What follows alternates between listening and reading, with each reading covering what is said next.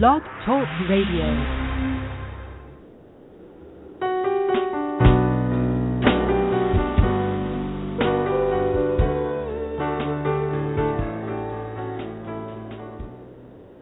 Hi, I'm author and publisher Tracy L. Slatton. It's my belief that the most interesting, creative, and original voices today are heard outside of the big corporations, studios, and galleries. Individuals of courage, inspiration, and vision are seizing the opportunities to create and promote their art themselves. I'm here to support them and to bring their stories to you. On this show, I'll interview independent artists of all kinds, unusual thinkers, and even some healers about their process. How do they do it? How do they start with an idea and bring it to life in the world? This show intends to illuminate the journey. Feel free to call in to five one six, four five three, six zero five two with questions, or live chat with me at blogtalkradio.com slash Independent Artists Thinkers. Great to have you with us.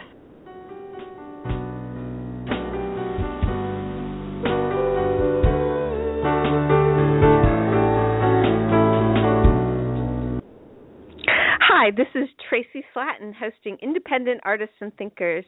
I am so happy to welcome you to the show today. We have a great show lined up. I'm really excited to hear about it. I am also grateful and humbled that so many people are listening to this show. I'm getting a lot of listens in the archive, so welcome to everyone who comes and listens. I hope you enjoy what you're hearing, and you know, email me if you want to request other people or if you have questions of people who are coming on this show. I created this show to support those brave souls who are operating outside the structures of the big established corporations. As the intro to the show says, I intend to illuminate the unusual journey and to bring it to you. I'm interested in alternatives to conventional thinking and conventional answers, and today I have a pretty unconventional guy to talk, so I'm all excited. Please do call in with questions or comments to five one six, four five three, six zero five two, and you can also live chat me at blogtalkradio.com slash independent artist thinkers. Email me in between shows if you want to suggest a guest or if you want to have me ask questions of a particular guest who's going to be on. You can reach me at tracy at tracylslatton.com, and that's Tracy, T R A C I. In the coming weeks, some great guests are coming on. Next week on Thursday, April thirtieth, mezzo-soprano opera star Elizabeth Deschamps will be on at one p.m. So excited to have her. The opera world is completely in love with her. She's mesmerizing audiences around the world. And God, what a fabulous voice. Doctor Bruce Cole, a senior fellow at the Ethics and Public Policy Center in Washington, D C, will be on at a special day and time, Monday, August third at eleven. So that's pushed back a few days. He was supposed to come on the sixth, but he's coming on Monday, August third at eleven, and he'll talk about art and architecture in our country's most public venues, and he'll talk about our country's heritage of art. Very cool. On Thursday, August thirteenth at one p.m., Doctor David Richo, one of my favorite authors, will be on. Dave Richo is a Jungian psychoanalyst and author, and he's written some books I really love, including How to Be an Adult and The Power of Grace. So tune in and keep checking the website, independent artist thinkers dot com, and the Blog Talk Radio page to find out who'll be on the show. And I am absolutely delighted today to have Gideon Irving, a modern-day troubadour, on the show. Gideon Irving is a native New Yorker and a twenty-first century troubadour, bringing a variety of his stovetop folk shows to homes across the U S and beyond. When asked, what is stovetop folk, Gideon describes it as a bit of this and some of that, and we're going to ask him more about that. We're going to get him to, you know, define it a little bit more. He weaves his banjo, bouzouki, shruti box, mbira, Jew's harp, electronics, harmonium, ocean harp, and other gizmos into an eclectic song-story hybrid during his live performances. How cool is that? Since returning from his way, his Way Over There tour in New Zealand, where he played in eighty homes across the South and North Islands for over four months, traveling by bicycle with instruments towing in a trailer behind. He has toured across the U S seven times by Subaru. In October of twenty twelve, he launched his Staying Put tour, traveling home to home through New York City on rollerblades while pushing a modified shopping cart with all his gear. And in twenty fifteen, he toured Living Here, a map of songs, in collaboration with the Foundry Theater through homes in the five boroughs of New York City. Remember, I promised you the unusual journey, so I think we're hearing about it. He has brought his solo shows and his two-man show, The Gideon and Hubcap Show, to over four hundred homes thus far. This summer, he will bring his two-man show to Edinburgh Fringe for a three-week run at the Underbelly, followed by three months of solo touring through homes in Germany, England, Scotland, and Ireland. And he will be premiering his new kids' home show with partner Hubcap in spring of twenty sixteen. When Gideon tours through homes, he's always collecting contacts from members in the audience for future possible home show hosts down the line. Audiences add their contact ideas by hand to his maps of the U S and the world after the show. Any possible contacts are gratefully welcome to, and I'm going to say it, and then I'll try to spell it if necessary. It's true, my name is Gideon at gmail dot com. So that's I T S T R U E M Y N A M E I S G I D E O N at gmail dot com. Gideon has been writing songs since he was a tiny tot, but started playing banjo in two thousand seven. He started playing old-time and bluegrass, but soon was writing his own songs influenced by West African griot music, two Van Throat singing, Garage Folk, Dark Side, Julia Reed, Yukon Grody, Know How On, You Won't, Pastries, traditional Irish, Broadway show tunes, and friends. He is currently raising money on Kickstarter to bring his show to Edinburgh Fringe. So, Gideon, welcome, and thank you so much for agreeing to be on the show. Thanks so much for having me, Tracy. Well, I'm really excited to have you, and I love that you call yourself a troubadour, and I'd love to hear, let's start out with, what exactly is stovetop folk? Can you explain it? Yeah, um, I hope that I can always never quite explain it, such that, uh, it'd be an evolving thing. Stovetop folk is m- my name for doing whatever I want in people's homes. um, so it started off as just uh, songs on a bunch bunch of instruments in uh, in New Zealand, and then stories started getting added and kind of interactive audience participation moments and uh, and more theatrical elements, and then magic started getting thrown into it, and little moments of circusry, mayhem. Uh, so stovetop folk is just a kind of eclectic uh, vaudevillian variety show of sorts. We love mayhem, A. And B, I was going to say, it sounds like a twenty-first century new form of vaudeville. Uh yeah yeah it's it's been called that at times. I, my my two man show is is very much a kind of neo guerrilla vaudeville act, um, and my solo shows that I tour are a little less uh there's a little less shtick, a little less like ham bone in it, uh, but still a, of a similar spirit of fun. And basically, yeah, in in my stovetop folk quest, I'm just trying to create Uh, an evening full of surprises for people. Uh, I really like keeping material from my show off the internet. So when people end up at my shows in people's homes, they know very little about me, or maybe they know what my story is or my journey is or what I do, but they don't know what the show is like other than it's been recommended by a friend. And it's a fair amount of work to keep it that way and not, you know, I have people doing videos in a show and posting it to YouTube, but I love that I and uh, and me and my partner have, have maintained that because, uh, you know, people sit down, they think they're going to hear some folk songs, and then, you know, something's on fire. There's, you know, something flying through the air. There's uh, just a, a kind of orchestrated chaos that no one expected, um, or everyone in the room is, is, is singing all of a sudden, and I, I really cherish those those surprises, and I'm always looking to make more of them, and kind of crafting shows that are um, that are always changing. So if, if you know if a banjo was played in one song, it's the next number is never going to be a banjo. Or often in the show, like every number, or every act is with a different instrument or in a different mode, because uh, that's kind of what I enjoy when I go to the theater. Just everything's switching up all the time. And I was inspired by an artist uh, who plays in people's homes, Julian Coster. Uh, he's a saw player for Neutral Milk Hotel. Um, and me and, and my buddy Hubcap, we saw him do a show in Bayside, Queens three years ago. No, four years ago now. And it was just the most eclectic, interesting, kind of inspirational um, journey we'd we'd been on in a performance. And, and seeing that happen in a home just totally inspired me to kind of make my own own way with that space. So you're talking about what um, I notice is you're talking about the qualities of delight and surprise. Yeah, yeah, and surprise being paramount to it all. I mean, I come from a family that kind of has an excessive relationship with surprise. We never tell each other we're going to be somewhere. We're always making up some story that we're somewhere else or we're busy and then we're jumping out of corners or, you know, out of closets or, or showing up with uh, confetti cannons.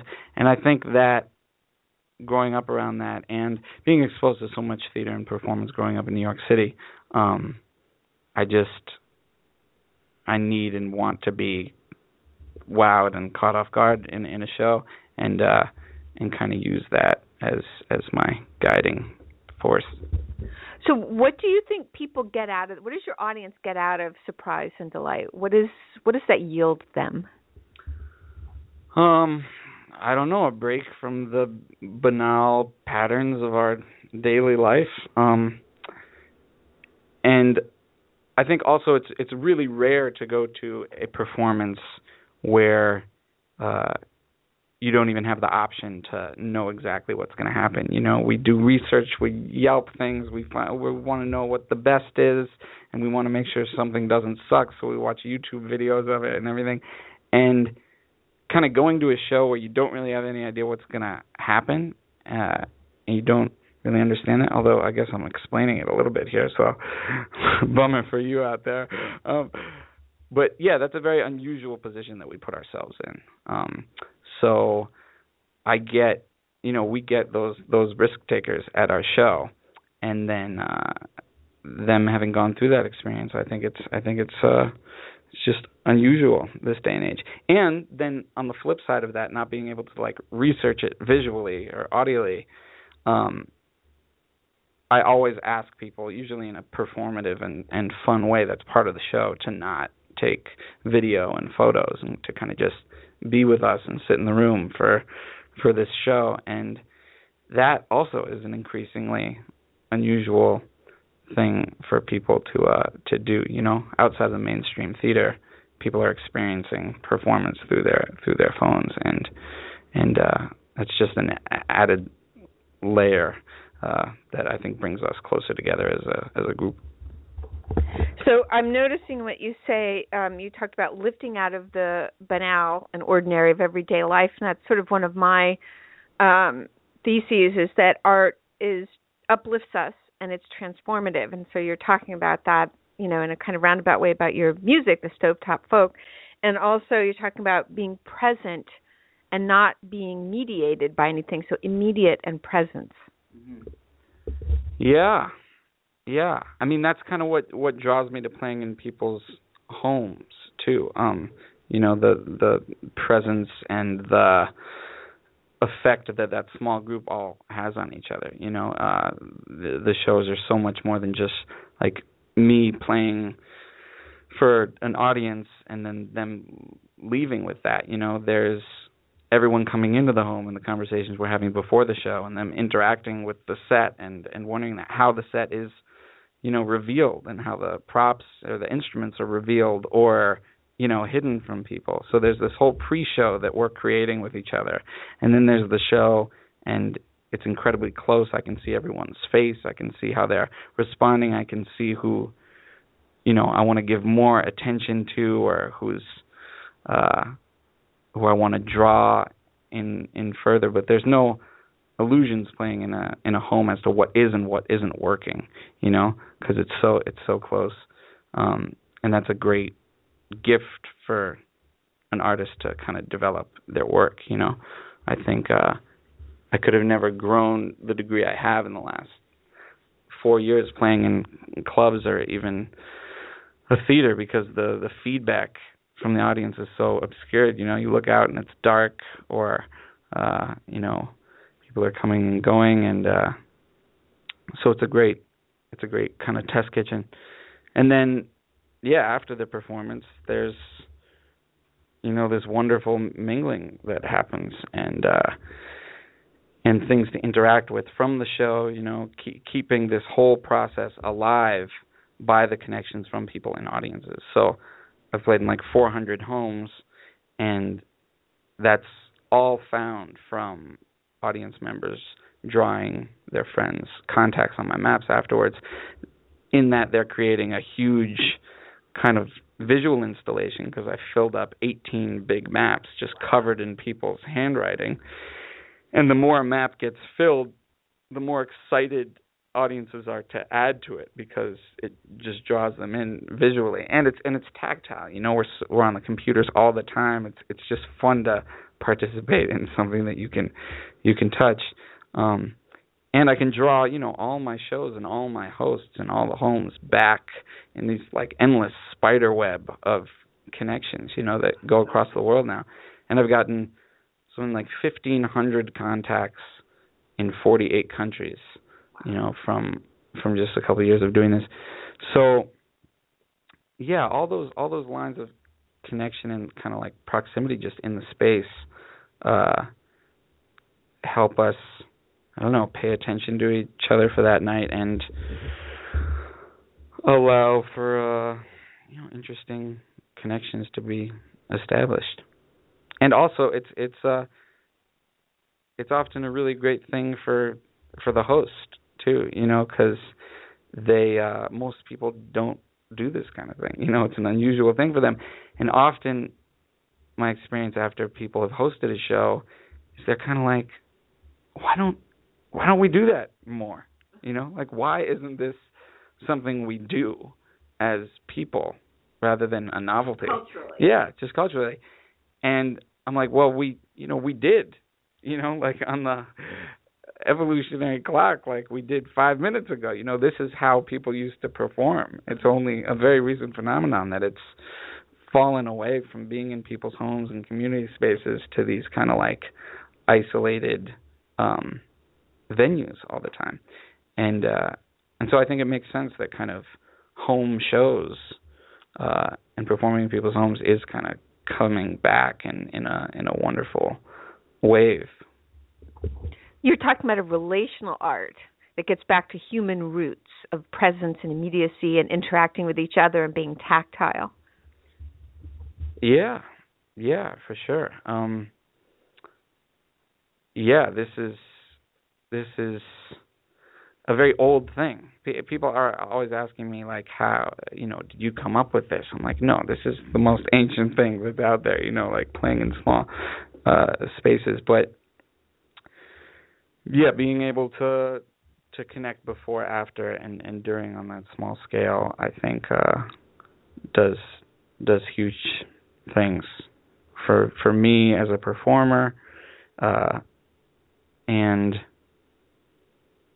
often for for the audience. I think I, the the feedback I often get after a home show is people wanting to do more things like that, even if it's not like having a home show person in their home. They're like, why aren't we gathering both with the people we know well and the people we know peripherally to do things other than just like eat and talk and drink, you know, like, like let's participate and kind of expand the reasons that we gather in these spaces. This is really cool, and I, it's absolutely fascinating. So tell us how you get started. How did you begin your journey, and what has it taken for you to arrive at the place where you are currently? What training did you have? When did you know you were going to be involved with music? What did you think you would be? So, you know, tell us about your childhood and then lead up to now. Sure. Um, I was always singing songs and uh, singing show tunes and stuff. My parents loved loved the theater and had a lot of stuff on in the house all the time, and everyone thought I was going to be a performator, a performator, which is a very rare type of performer. uh, when I was a kid, and my way of kind of rebelling against that and everyone's expectations was to be like, no, no, I'm not going to do any of that. You know, I'm going to be, I don't know. Yeah. What did you say you were going to be? Uh, I think like, I, I'm going to be a fireman. I'm going to be a baseball player. I think the first choice was a spaceman who eats televisions. Ooh, that's that. Yeah, and then I got a little older. I realized that was unlikely. Uh, the mothership is coming. That's true. That's true. Actually, I heard on the radio this morning that uh, Elon Musk, the billionaire behind SpaceX, is building a fleet of a thousand spaceships that will be able to take eighty people up to Mars and colonize Mars. And he's planning on having fifty thousand people there by twenty fifty. He, he's going to need people like you and me. He's going to need novelists and musicians. We should apply now. It's true. I don't. I might leave that one to you, Tracy, because I kind of like um, oxygen, you know, mainly. And, uh, you know, radiation's cool, but uh, small doses when needed. Um, but then, yeah, I kind of came to music late. When I was twenty-one, I sort of realized I'd been avoiding instruments and avoiding really exploring that and uh, and writing songs and singing. And so I bought a banjo. I'd met this this banjo player five years earlier, Akira Satake, uh, who was a wonderful musician and incredible potter.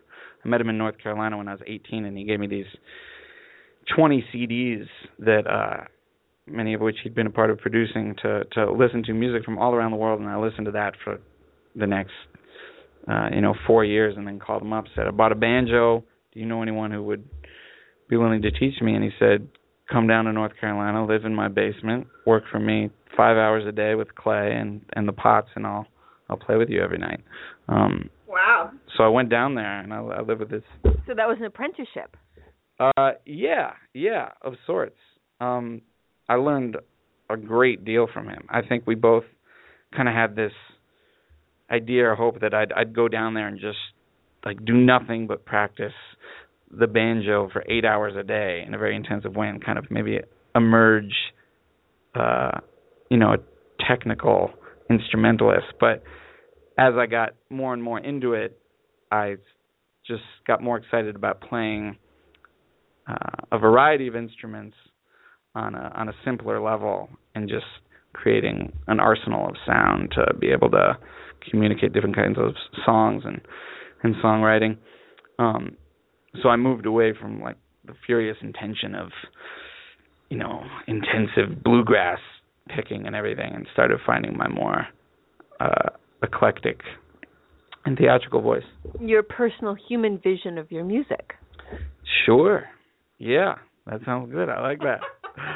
um, but yeah, that was hugely informative, and and, and probably even more so than, than technical things or any foundational understanding of music, um, from that relationship, watching Akira, my teacher, uh, work as, as a potter and as an artist, and see his his process, and uh, how he just never stopped creating, never stopped like working, and and he lived and lives his life kind of always in a factory of ideas. Even if he's kind of cooking, he's he's tying that into his his creative world, and being around that work ethic uh, was was huge for me, and, and I really had to sort of develop that for myself in my early twenties, because I hadn't really um, been been been pushed into knowing what hard work meant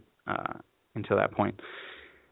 Um, yeah, so that was huge, and then I, I left that and joined a band with some friends of mine, and we lived together in rural Massachusetts, working all the time, and ended up touring across the country, playing sixty-two shows in like sixty-seven days. Wow. From Boston to California and back. I mean, it was just epic. What was the name of your band, and what kind of music? Uh, we called it Garage Folk, and uh, at the time, the that band was called Know How On, which is the name of a short Beckett play. Uh, yeah, and we grew hugely together in that tour, and I kind of, that really put the understanding in my bones of what a tour like that can do for your development. I mean, there's nothing like just being on the road every day and playing every night to to and get good at something. And all the work, too, when you have no following and no, like, foundation, all the work that goes into booking a tour like that, making it happen, makes the stakes so much higher for you to succeed and get better and figure out, you know, what's working and what's not. Um, so that lesson from, from, from that project was very present with me when I was developing my, my first tour, which ended up being in New Zealand, uh, when I figured I wanted to try playing in people's homes. Part of that was also I just, I hated clubs. I mean, I've always kind of never been crazy about clubs or venues. I mean, I don't go to big concerts a lot. It's just kind of, it's too many people for me. It's, it's, uh, just aesthetically, it's not, it doesn't speak to me, you know? Um, and so I was tired of, of being in those places.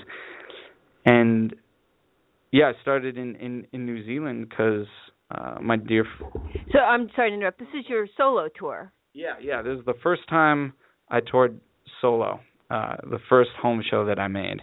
So this is you on your own in someone's home in New Zealand. Yeah, yeah. And at this point, when I left for New Zealand, I hadn't, other than a few uh, open mics in upstate New York, kind of trying out some songs, I hadn't played my songs for anyone. I hadn't performed as a solo show. I hadn't shared my songs with an audience in an intentional way like that.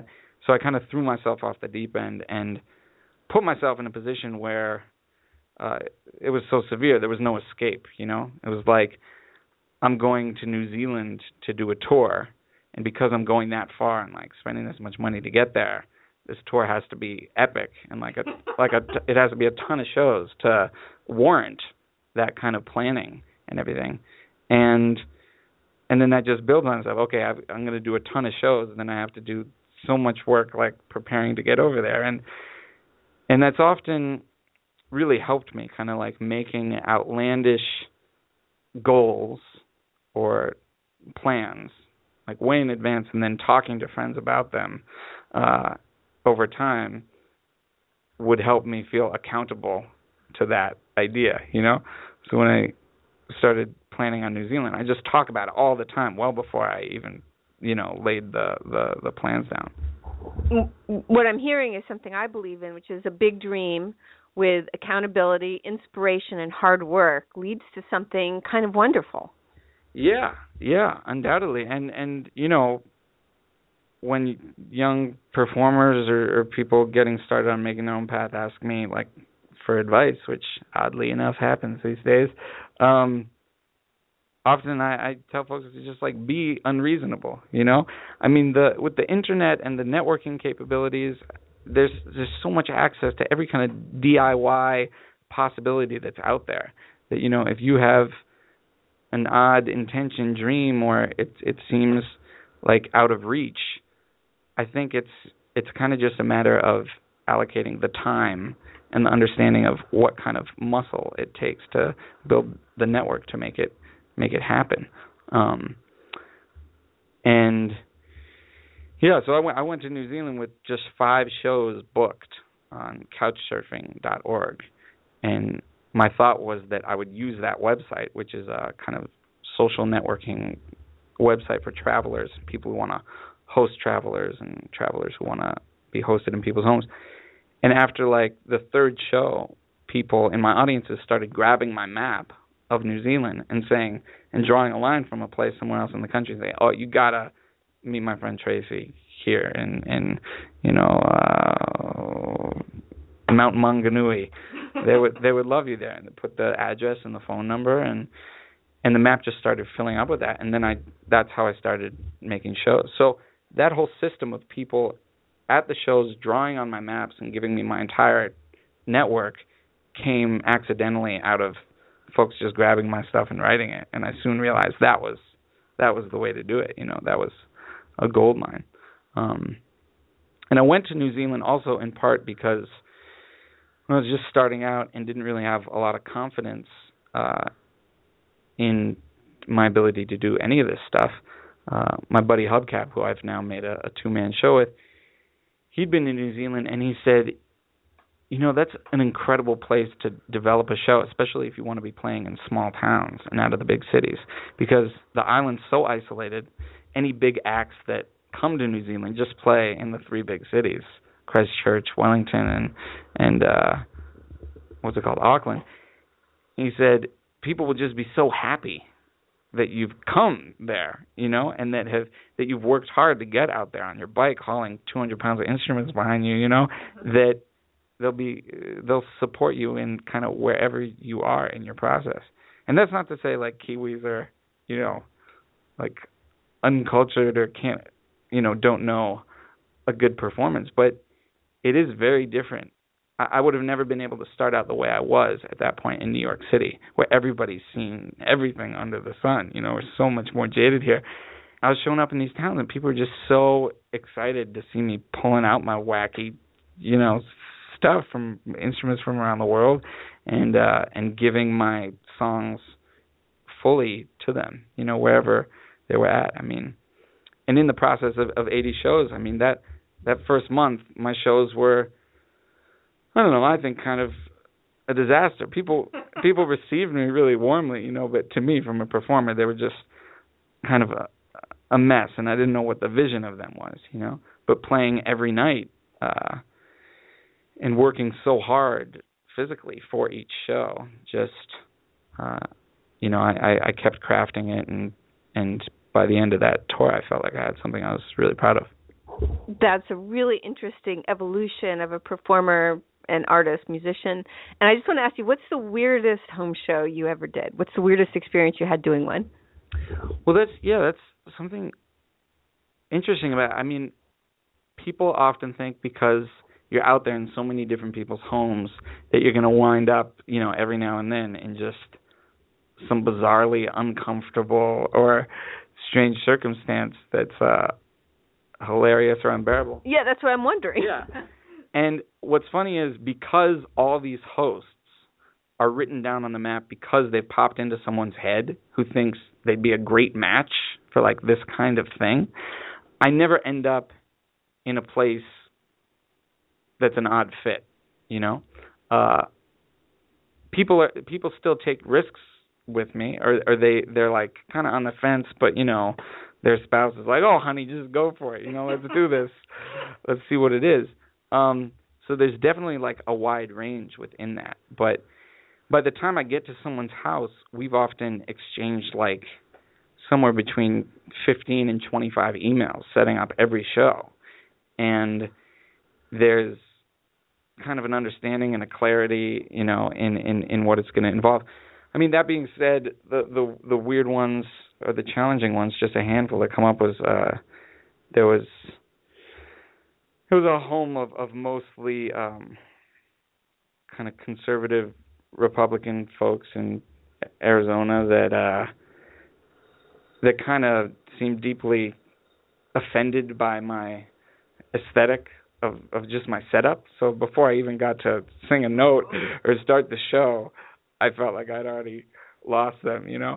And and uh, your job as a performer is to win them back, you know, from right. the beginning. But they were just Uh, remarkably unresponsive to the point where it was beyond horrible. It was just humorous, you know? And in a moment like that, you're no longer trying to do a good show. You're just trying to survive the moment. But sure enough, there was one woman in the front row who was like totally with me and so excited by what was happening. So I played the show for her, you know, and I did the best job I could. And the other thirty-nine people behind her who just like wanted to die, uh, I kind of let them, you know, fade away, and it was and it was an interesting experience. I mean, that was the one. So tell us about a great experience you had. Yeah, and that was the one time where I felt like, how did I end up in this place? You know, um, out of four hundred shows, which is just great. You know, I'm sure there'll be more. Um, a great experience is is is is so many of them, most of them. Uh, I mean, an amazing thing happened at at, at one host. House in a small town in uh, southern Utah, where we'd scheduled one day off the, doing the Gideon and Hubcap show with my buddy Hubcap. Uh, we scheduled our one day off to go for horseback rides through these slot canyons, you know, with our host. And she took us on this incredible ride uh, through these canyons. It was gorgeous. We're jumping up these little rock beds and streams. It was a highlight of our trip, and we put the horses in this trailer, and they're going up this big hill to turn the trailer around and go back home. And we're telling our host, we're telling, thank you so much. That was amazing. Uh, we can't get over that. It was so much fun. And she screams and slams on the brakes and says, oh, my God, the trailer. And the trailer had come unhitched from the truck. And we're on a steep hill with a four hundred foot drop on one side into a ravine. Oh my and we start running after this trailer, not knowing what to, I mean, there's, you know, a couple thousand pounds of horse in there. I don't know what, how we're going to stop it. And then the trailer takes a turn on its own and it goes right off the cliff. And we hear the horses scream and then a huge crash. And it was like completely devastating and shock. I mean, we were just in shock, you know, and our host was undone. And uh, we were sure that it had fallen, you know, all the way down into the ravine. And we went to go get some neighbors and get a, a gun in case, you know, one of them was down. I mean, it was clearly that situation. And when we got some folks and came back, we looked over the edge, and the trailer just fallen eighty feet. It had rolled a couple times. There was twisted metal everywhere, and these three horses were upside down on top of each other, twisted blood everywhere. It was hanging off the edge of the cliff, held by one dead tree stump, like teetering, like in a bad action movie. And the whole town started showing up. I thought they were going to have to put the horses down because it just looked like none of them could recover. The whole town started showing up. One guy jumped in there, wiggled his body between the horses, tied a strap to the top one's waist, and it was pulled up by a truck up the road. And when they got it onto its side, it was able to stand up and walk out of the thing. And they couldn't believe its legs weren't broken. And then they did the same thing with the next horse, all the while the trailer's like falling further off the cliff. They did the next thing with the next horse. The second horse stood up on its legs, walked out. And then the bottom horse that everyone was convinced was dead because it didn't even look like it was breathing. It was totally crushed by the other two. When the weight was off of it from the other two horses, it stood up and walked out. And the whole day went from being this huge tragedy to this massive celebration, you know. And our show was like the culminating thing of that celebration. I mean, these were like hardened cowboys who've just seen everything, and everyone was, you know, reduced to tears and trauma. It was a horrible... horrible, violent, awful scenario. And then we kind of like got to all recover from that around the show. Um, so none of the horses died? No, they all survived. None of them got colic, which is twisted intestine uh, that they can have after trauma. Yeah, they all survived. And uh, yeah, we stayed in touch, you know, with that with that family and with that town.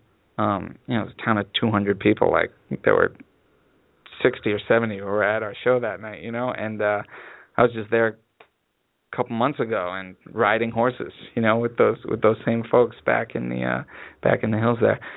And there's, you know, people are excited because we're just we or I am just there for like one night, you know, and I'm bringing I'm bringing what we have to offer, you know, or what what we've made and worked on uh, so hard. Uh, And transmitting that to an audience, so folks often are really ready and willing and able to share with us their special thing that they have in the town. You know, whether it's riding horses through the canyons or this artifact in their home that their grandmother smuggled over from Scotland or something. Or uh, we have such a limited time for that moment that people often break out the most wonderful little nugget that they can share with us, you know, uh, either about life or their town or something they have to offer, and that's really special. Have you thought about writing about this or video documenting it? Because it would be a great, like, docu- I mean, it would be a charming, delightful, and wonderful documentary when you're ready to share visually what you do. Yeah, I mean, that's an interesting thing. So I've, uh, on GoPro cameras, I've recorded every travel and every show that I've done. So on the bicycle, I always had the GoPro camera running. So basically, I can speed up and like time lapse that entire trip. You know, it's like a thousand gigabytes of footage. I can speed that up and condense it into two minutes. So you can see like three thousand miles of New Zealand on a bicycle in three minutes, you know? And uh, I record the shows for reference and have used them in some small video projects and promotion stuff and fundraising. A friend of mine who's a, a wonderful photographer, Larry Ford, um, made his first uh, film, a short documentary on my New York tour, the one on rollerblades pushing the modified shopping cart, and did a beautiful job with that. Uh, and we just released that like six months ago or so. It's called uh, a good way to get around, I think. uh, and that, yeah, that was that was really wonderful labor of love, and uh, it's interesting the prospect of bringing a, a filmmaker into the homes with me, because it's already like such a sensitive, tender space, you know, it's people's homes, yeah. And I get to go into them because uh, because I've been recommended by a friend, because we've had like this back and forth on email, you know, so there's this trust that's uh, established, and uh, and I'm sharing my show with them, and they're sharing their, their home and their friends with me. So bringing another person who's just an observer, or who's just recording that kind of, you know, somewhat sacred thing to me or us, um, can be can be complicated. So looking forward to, to film projects, because I would love to to document this further, especially when in future tours I'm planning on touring by like boat, and touring on horseback across the country, and uh, all kinds of stuff like that. I'd love to do a video project, but you got to find that way where there's a reason, or it's okay for that third party to be there. Talk about being a businessman while also being an artist musician. How did you evolve your business model, or did you structure it from the beginning? And how have you had to think outside the box in order to get to this point?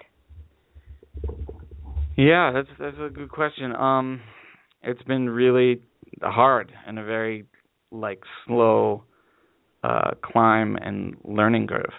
Um, you know, to be honest, a very real part of my reality with this whole thing was uh, the support I had uh, from my family and my parents. In in them telling me, like, since I was a kid, just, yes, follow your dreams, like, you can do anything. You know, that being instilled in me, uh, being a huge help.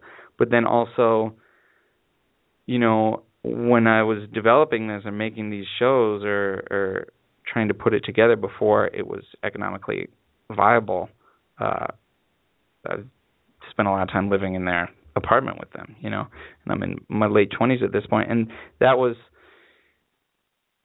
that time of trial and error with making shows and figuring out how to not just ask audiences to give you money and support if they're having a great time, but invite them into that transaction, you know, um, rather than saying you have to pay for this and it's this much money, finding fun ways to uh, to allow people to, to support you with their money and, and getting them. Yeah, how does it work? Do the hosts do their, their tickets? Do the hosts pay you? How's it work? So most of my shows have just been um, donation-based and uh, always sliding scale, because that's my favorite kind of economic model, you know.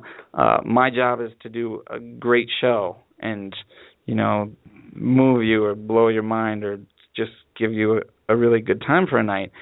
And if I'm doing my job, I want you to not feel like you have to give me this amount, but just be so excited to give me as much money as you can, you know.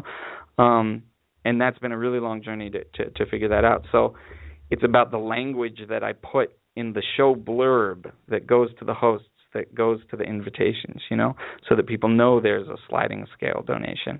Um, it's about, you know, I've always I've always hated the money ask in, in performances, or like hawking a C D or something. It takes me out of the show. It takes me out of the performance. So I found a way to make my money ask or talking about my merchandise a super performative and musical act, you know, and make the giving of your money to me, like part of the fun, part of the evening, and, and, you know, creative fun ways, lots of different ways. You know, one of the options at times for a sliding scale donation has been the roll of three dice, you know, um, like, uh, and making it, it interactive. Also, it's hugely important to me in that model that anyone who's invited to a show and wants to come can, you know. So I... on one hand, I have to make a living, and would, you know, part of me would love to make every show like twenty dollars a ticket, forty dollars a ticket, sixty dollars a ticket, you know, depending on where you are. And uh, and I feel the show is worth that. I mean, you know, Broadway ticket to a show that is, you know, garbage, you know, hundreds of dollars. It's it's interesting how we value that stuff. Um, But yeah, so so making it sliding scale like that allows someone who can only afford five dollars to still be there and uh, and participate and maybe donate in a rich way in contacts. You know, maybe someone only has five dollars but gives me three contacts in England and two people in New Orleans and somebody in Alaska who's, you know, lives in a redwood geodesic dome next to a mountain spring and has pet llamas, you know? I mean, that's like, I'd way rather have, that connection is priceless to me, you know? Um, so there's a lot of different ways that, that, that people contribute, but also learning the craft of that language and that invitation economically. Um, and it's different, very different for each show, has allowed me to make enough money from, you know, patrons and audience members who, who can afford larger amounts to also continue doing shows for uh, people and folks in communities who don't who don't have that much, you know, liquid cash. Tell us about your Kickstarter campaign. Oh, yeah, so.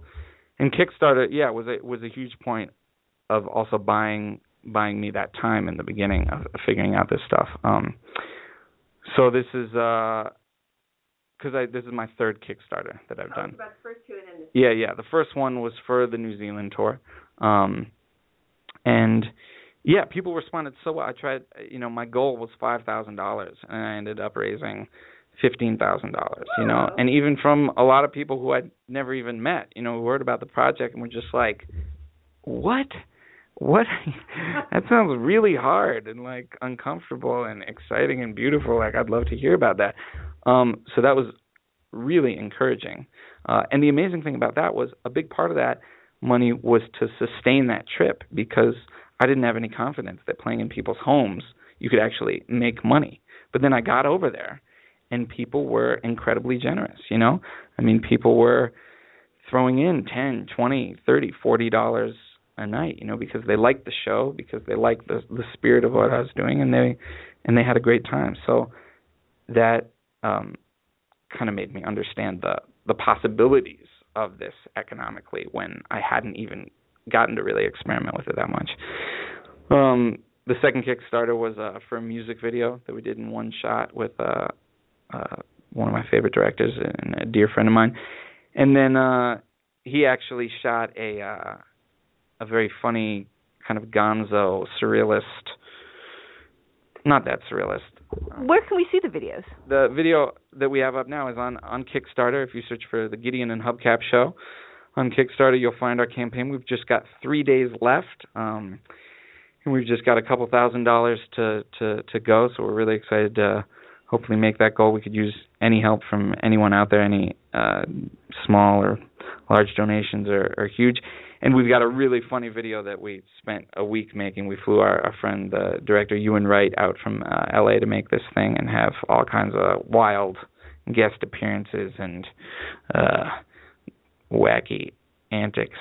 Um, and that was really fun to, to put that together. And, and it's been great to see how, how people are responding and excited to send us out there. So this is the two-man show that I made with my best friend Hubcap, um, who's an incredible musician and, and scholar. He's a, you know, I'm, I don't know what I am, but it's not really a musician. I mean, I play a bunch of instruments and I make shows that I'm proud of and I sing songs.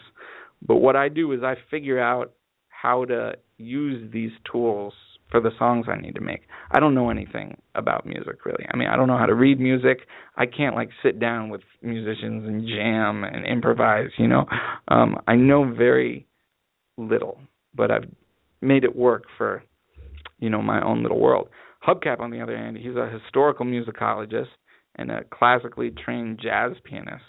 And it's just, you know, he was gigging in clubs when he was fourteen years old, you know, and I, I grew up, we were friends in high school, and I grew up, you know, idolizing that with him and his friends. Um, but again, like, he had that backbone and work ethic and discipline as a young kid, uh, which I had none of, you know. Um, I, I just have to comment, you know, my husband is a classical figurative sculptor, and he's one of the hardest working people I know. He just works. Well, he says he works as much as I'll let him because I make him come home for dinner. But he, you know, there's, in, I think, real art and true art, there's, there, you don't wait for inspiration. You get up every morning as early as you can. You go do it all day. You work your ass off fourteen, twenty hours a day, and then, you know, you get up next day and do it all over again. It's not as glamorous as people think. Totally. And I think that speaks to kind of a cultural shift with reality television and just our relationship to celebrity and YouTube, where we all kind of think everyone can be a star for any moment, kind of like instantly, you know, even however false that is. We have enough examples of that kind of happening in the world um, that it can kind of distract us from the undeniable reality of, like, no one gets anywhere with their craft in in a really big way uh, without just working tirelessly all the time. So I talked, my first show for Independent Artists and Thinkers was with the dancer and artistic director Lori Bellilove of the Isadora Duncan Dance Company and Foundation, and she and I talked about how artists work for twenty years before becoming an overnight success. Do you see that happening to you? I mean, I don't know what uh, overnight success looks like. I mean, I feel like I feel like uh, success.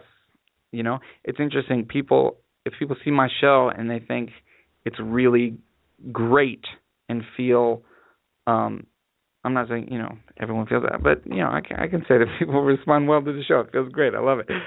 But often people say, like, oh man, you, you like you could do this in a theater, or like you guys could go to wherever with this. And that's kind of where our brains go, you know, like bigger, more people, like more money, the contract or something. But for me, that further success is just like more homes, you know, like more interesting people uh, in more interesting places who can continue like sharing their world with me and letting me share mine. So where do you see your work in five years, ten years, twenty years? Yeah, I mean, a lot more of what I'm doing. I've loved making different shows for people's homes. You know, being in the home allows you to make a different kind of show. Um, you know, you can get very quiet. You know, you have all these people to interact with. You can interact with people's actual, like, objects. You know, you can turn that environment into a, a set of it. That doesn't mean I, like, run around the room touching people's stuff. But, um... So I love I love just thinking about making different kinds of shows, you know, like a slightly more serious show, you know, a show with more magic, a more minimalist show where all my instruments kind of like fit into one suitcase, you know, uh, a show with larger set pieces, the collaboration I did with the Foundry Theater. And that was commissioned. That was an opportunity I got from this amazing theater company in New York. They saw what I did, and the artistic director said, will you make a show, you know, with us?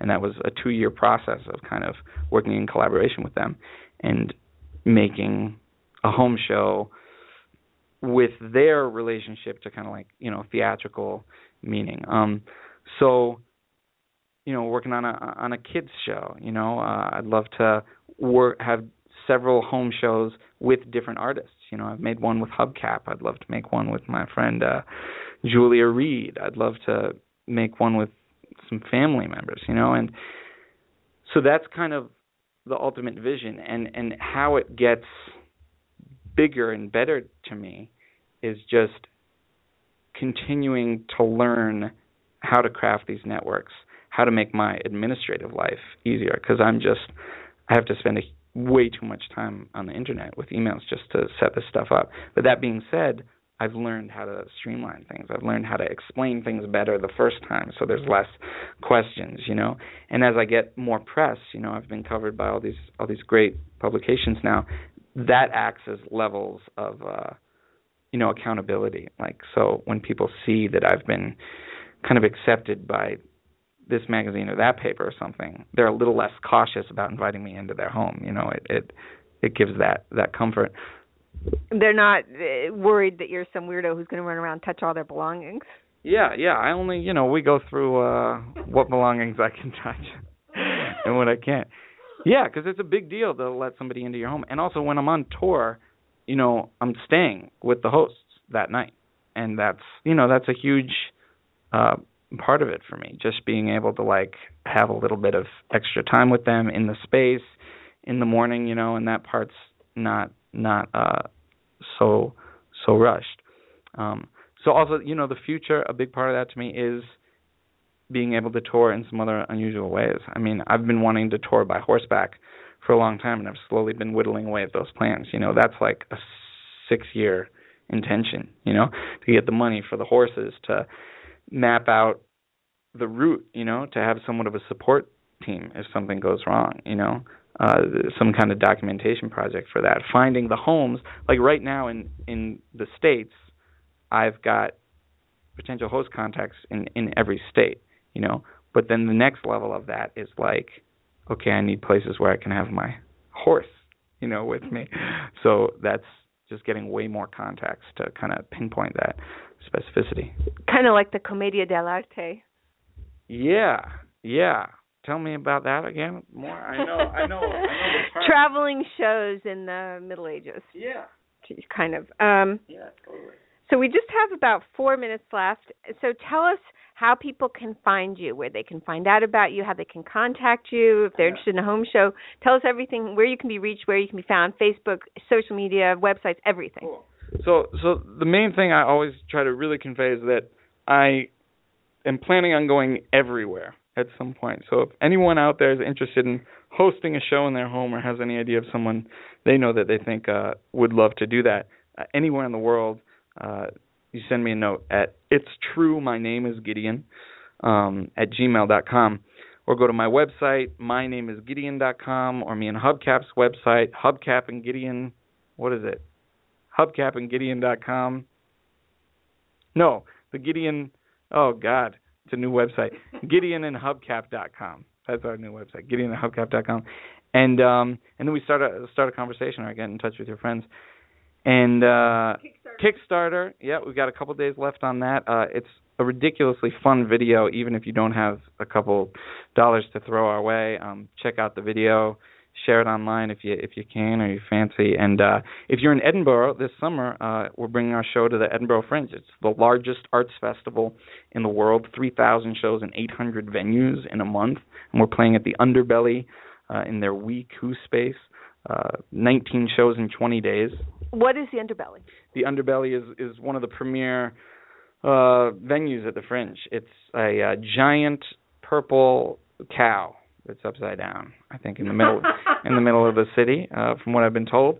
And they've got a bunch of venues inside there. And and the Fringe, you know, that's our first experiment, kind of stepping out of the home. Um, and whereas most performers at the Fringe are kind of presenting to European presenters uh, for gigs at different, you know, theaters or clubs, our presenters that we're interested in are the audiences. You know, those are our possible future producers and hosts. Um, so we'll continue with our maps up there, and part of the intention there is to, you know, expand our international network of, of possible hosts for the future. So horseback on the United States, soon, six years in the next yeah. six years, and then where else besides in Edinburgh in the world did you and Hubcap want to go? Um, you know, anywhere that uh, people will have us, where we're likely not to get shot in the head, sounds pretty sounds pretty good. Um, after the Hubcap tour, I'm going to be touring a solo show of mine through homes in uh, Germany and England and Scotland, Ireland. Oh, hello. And uh, that's uh, September through December. So if anyone's out there, uh, yeah, I'd love to, to hear from you as well. Gideon, you've been amazing. Thank you so much for being on this. I really am grateful. Thank you so much, Tracy. There's uh, there's a wonderful thing you're doing, and uh, it's been a privilege to be here. Well, I'm really excited you were here. So listeners, go to the Kickstarter um, website and look for the Gideon and Hubcap show and donate some money so that these kids go into Edinburgh. So thank you so much, Gideon, for being on the show. Um, you've been amazing and wonderful. I'm all excited about your music, and I encourage listeners to go to my name is Gideon dot com and also Gideon and Hubcap dot com to learn more about you and your work and the Kickstarter program. And um, to everyone who's listening, thank you so much for joining us. Come back next week, Thursday, July thirtieth, as mezzo-soprano Elizabeth Deschamps gives us a peek into the world of high opera. Thanks again.